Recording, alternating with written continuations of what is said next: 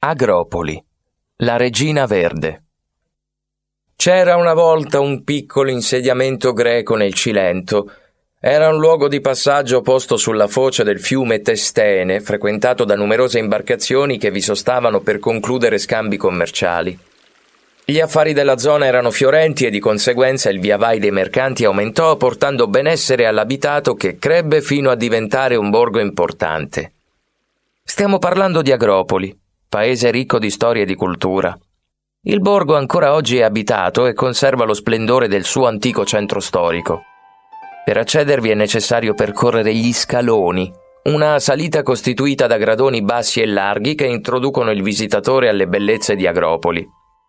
Tra queste citiamo il faro Punta Fortino, la fornace di Agropoli, la chiesa Madre dei Santi Pietro e Paolo, e il castello angioino aragonese di cui parlò Ungaretti nel suo Il deserto e dopo. La storia che vi raccontiamo parte da un luogo chiamato Punta Tresino, un rigoglioso promontorio poco distante. Si dice che in questo paradiso naturale, durante le notti di luna calante, sia possibile scorgere una creatura marina che nuota tra le onde. Si tratterebbe di Ermengalda, detta lo smeraldo triste. La leggenda narra che durante il periodo delle scorribande saracene, un manipolo di pirati sbarcò ad Agropoli portandosi appresso una fanciulla. Era Ermegalda, la giovane figlia del capitano. La ragazza aveva lineamenti aggraziati e splendidi occhi, ma il colore della sua pelle era assai insolito perché alla luce del sole risplendeva di verde. Gli abitanti di Agropoli la chiamavano lo smeraldo triste, siccome la giovane era sempre cupa e malinconica. In molti la corteggiarono, ma lei rifiutò sempre di legarsi a qualcuno, almeno finché non conobbe Antonino, un umile pescatore di bell'aspetto, giovane e gentile. Ermegalda se ne innamorò subito, ma i protocolli dell'epoca non le permettevano di frequentarlo Perciò i due cominciarono a incontrarsi in segreto nel capanno del pescatore. Ermegalda era felice come non mai. Più tempo trascorreva con l'amato, più la sua pelle perdeva il malsano colore verde e si tingeva di rosso.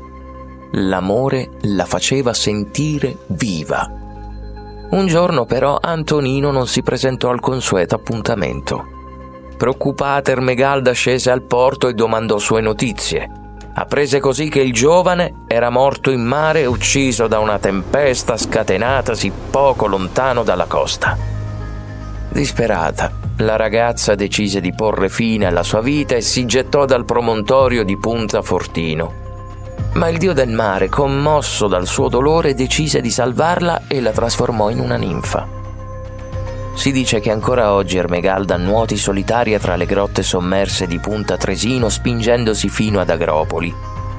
In alcune notti si potrebbe addirittura udire il suo pianto straziante provenire dalle spiagge. Passeggiando per Agropoli, non dimenticate di recarvi anche a Punta Tresino, perché là, sull'alto promontorio, troverete uno scoglio la cui forma ricorda il corpo di una donna intenta a fissare il mare. Si dice che sia il tributo della natura che ha scolpito la roccia in memoria di Ermegalda. Perciò siate gentili con lei e, se potete, lasciatele un mazzolino di fiori per testimoniare la vostra vicinanza e il vostro amore.